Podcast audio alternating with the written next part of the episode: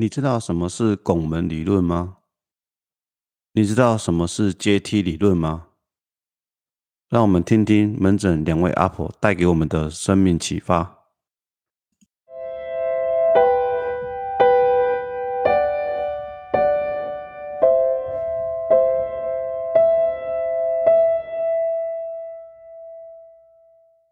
你好，欢迎收听癌症医师的门诊 Podcast。我是李阳陈医师，这个频道是跟大家分享我在门诊和病人的互动过程，里面有哀伤，也有喜乐，更有一些令人感动的心情故事。同时，我也会提供一些医疗薪资，以及邀请专家来跟我对谈。如果你有兴趣的话，也欢迎订阅，跟我们一起收听。谢谢你的收听，很多听众都有给我回馈，我都一一看过。但其中有些听众反映说，这两集的题目听起来有一点沉重，主要是生命的议题本来就是有其重要性，所以我才会一开始就想要讲。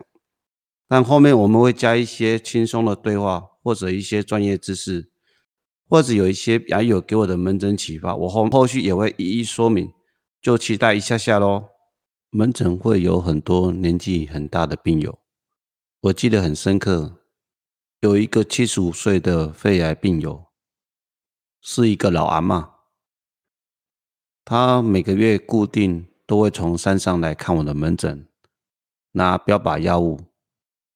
因为她住的地方是比较偏僻，在山上，所以她回来门诊的那一天早上，要六点多起床，然后开始坐公车。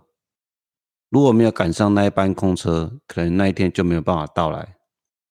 那公车大概要坐两个多小时，不只是这样哦，他还要先坐到火车站，然后再转到我们医院，大概准时九点会出现在我们医院的门口。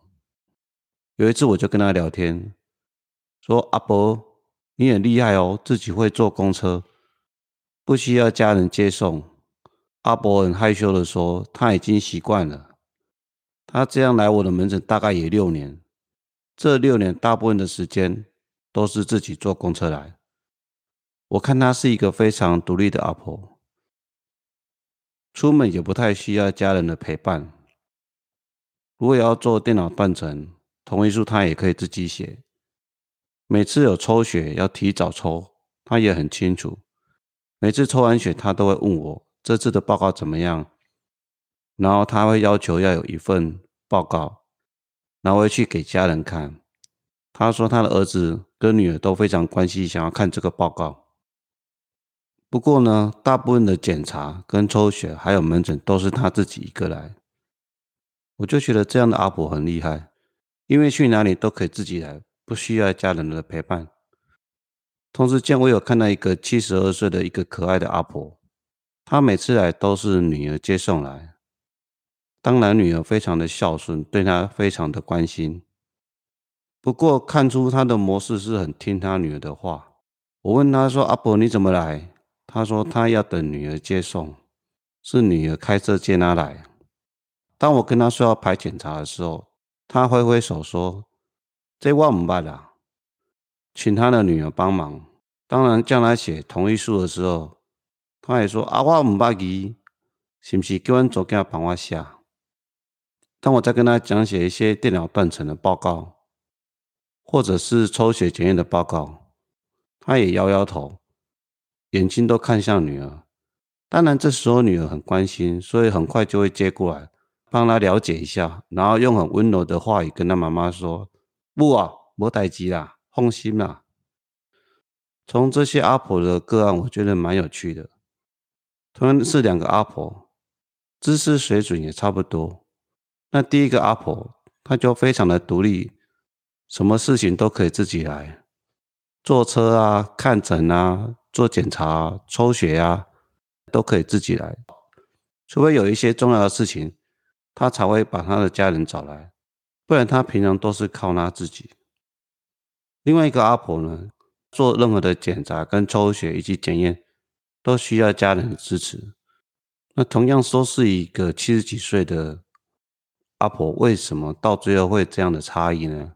所以我们门诊也常常有看到一些阿伯或其他比较年长的人，有些人大概都是只是小孩带来，比较没有自己的想法，大概很多事情都需要儿子跟女儿的帮忙。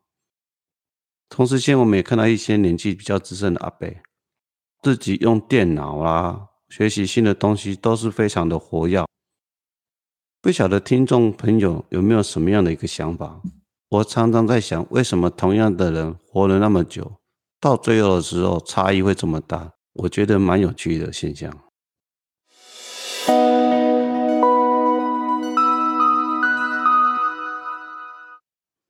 从门诊的案例，我想跟大家分享一本书，名字叫做《与快乐共老》，作者名字叫蚯蚓，山丘的丘，引导的引。这本书是后青春出版社，内容讲得很精彩。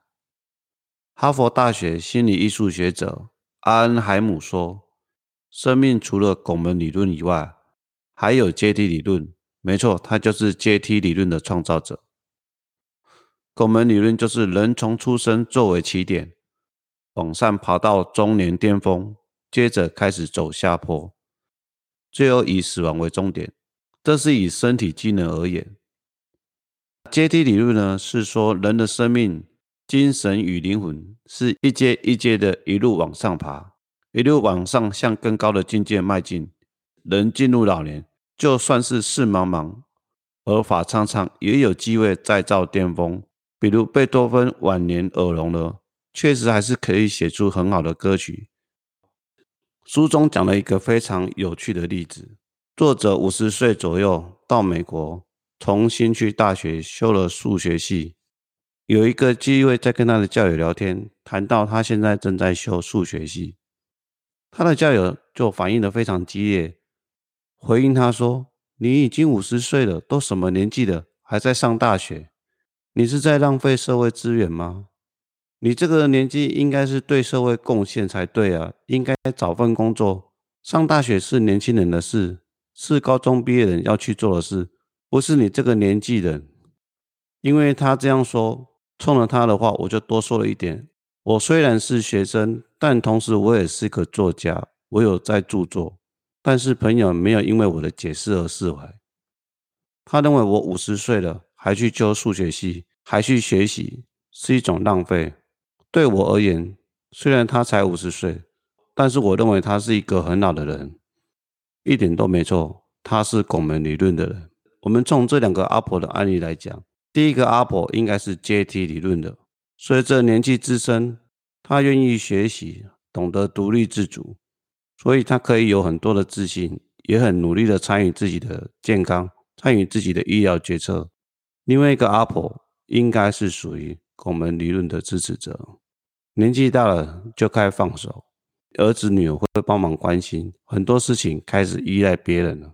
虽然这两个阿婆的家庭背景不一样，在这样一起讨论可能会有一些偏见，但是我是想要提出一个观点，就是从这样的故事来讲。